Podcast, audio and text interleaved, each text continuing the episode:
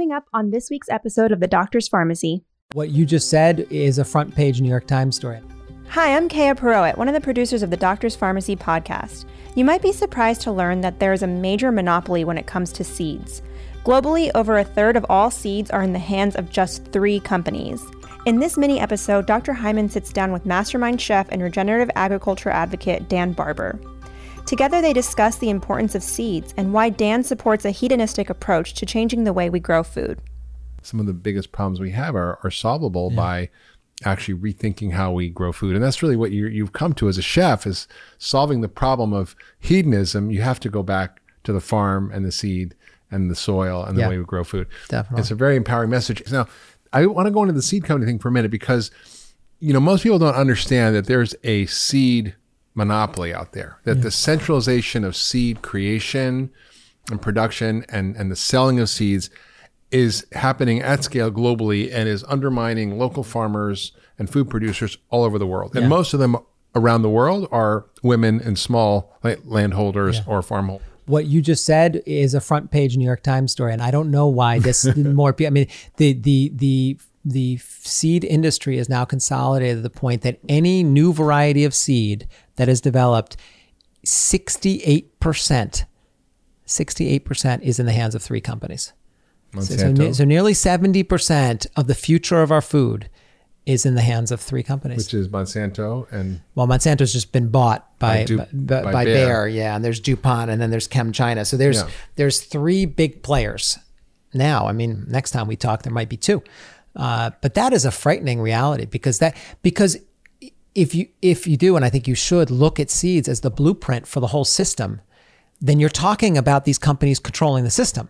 It's not just a seed that doesn't taste good or that lacks nutrition or whatever. It's a blueprint for how you're supposed to farm. And that's what scares me, is that you're, you roll out everything from the amount of acreage that it should go on, the where it should be grown. Um, you know, forget rotations. It's not, not in that. But that whole baked all the way to the processor is what we're talking about. That's how baked in it is.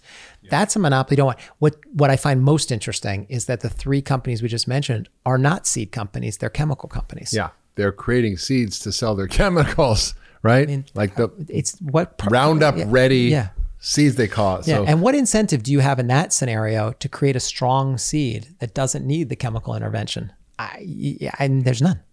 And that's where it's the David and Goliath story. It's like, that's crazy. And people don't understand that, because there's so much mixed messaging, and because people don't think of food as as seed driven.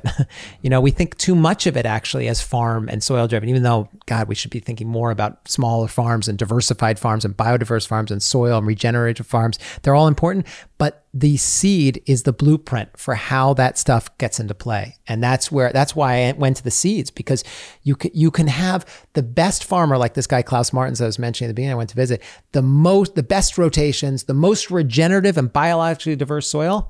If you have a seed that doesn't have the genetics to be expressed, then what are we talking about? Yeah. You cannot have a delicious oat or a delicious carrot that has a bad seed, grown in bad soil, probably wasn't grown locally, probably wasn't picked at the right moment. None of those things can happen and have a delicious jaw-dropping experience. It's impossible. It's sort of what's beautiful is that, is that when you focus on hedonism, it solves the world's problem. Yeah, it gets people healthier. It fixes the soil. That's the ticket to this movement. I think it's hopeful because, you know, while it may seem fringy or esoteric or uh, on the margin, it actually is putting a crack in the whole agricultural system and a crack in our thinking about food.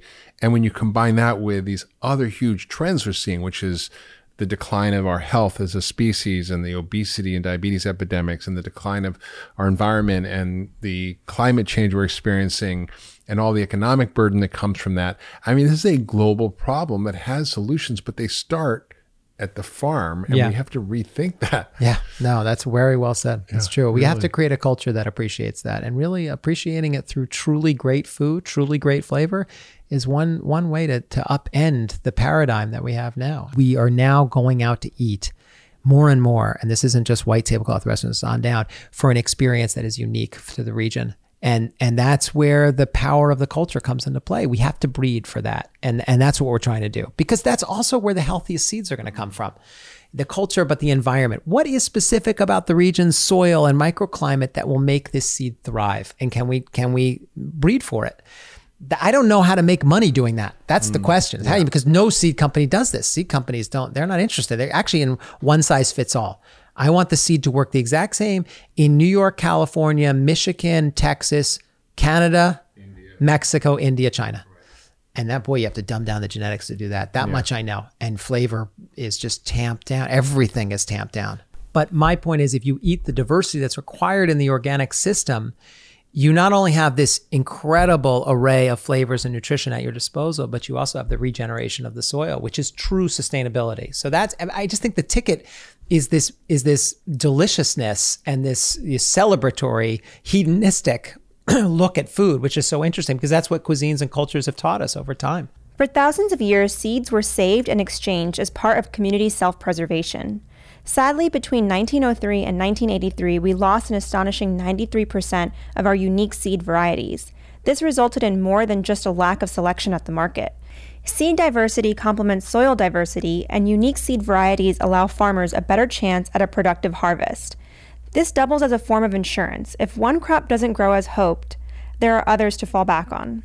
Conventional agriculture embraces monoculture, meaning one crop may be grown over thousands of acres, and then the same thing is grown again after harvest. This depletes the nutrients in the soil and puts the farmer at risk should something threaten that particular crop. It also perpetuates a farmer's reliance on government subsidies. By cultivating seeds based on flavor and variety and supporting growers who are passionate about regenerative agriculture, not only will our food taste better, but we will begin to shift the food system in exciting and positive new directions. Thank you for tuning in to this mini episode of The Doctor's Pharmacy. If you enjoyed this episode, please share it with a friend. Until next time.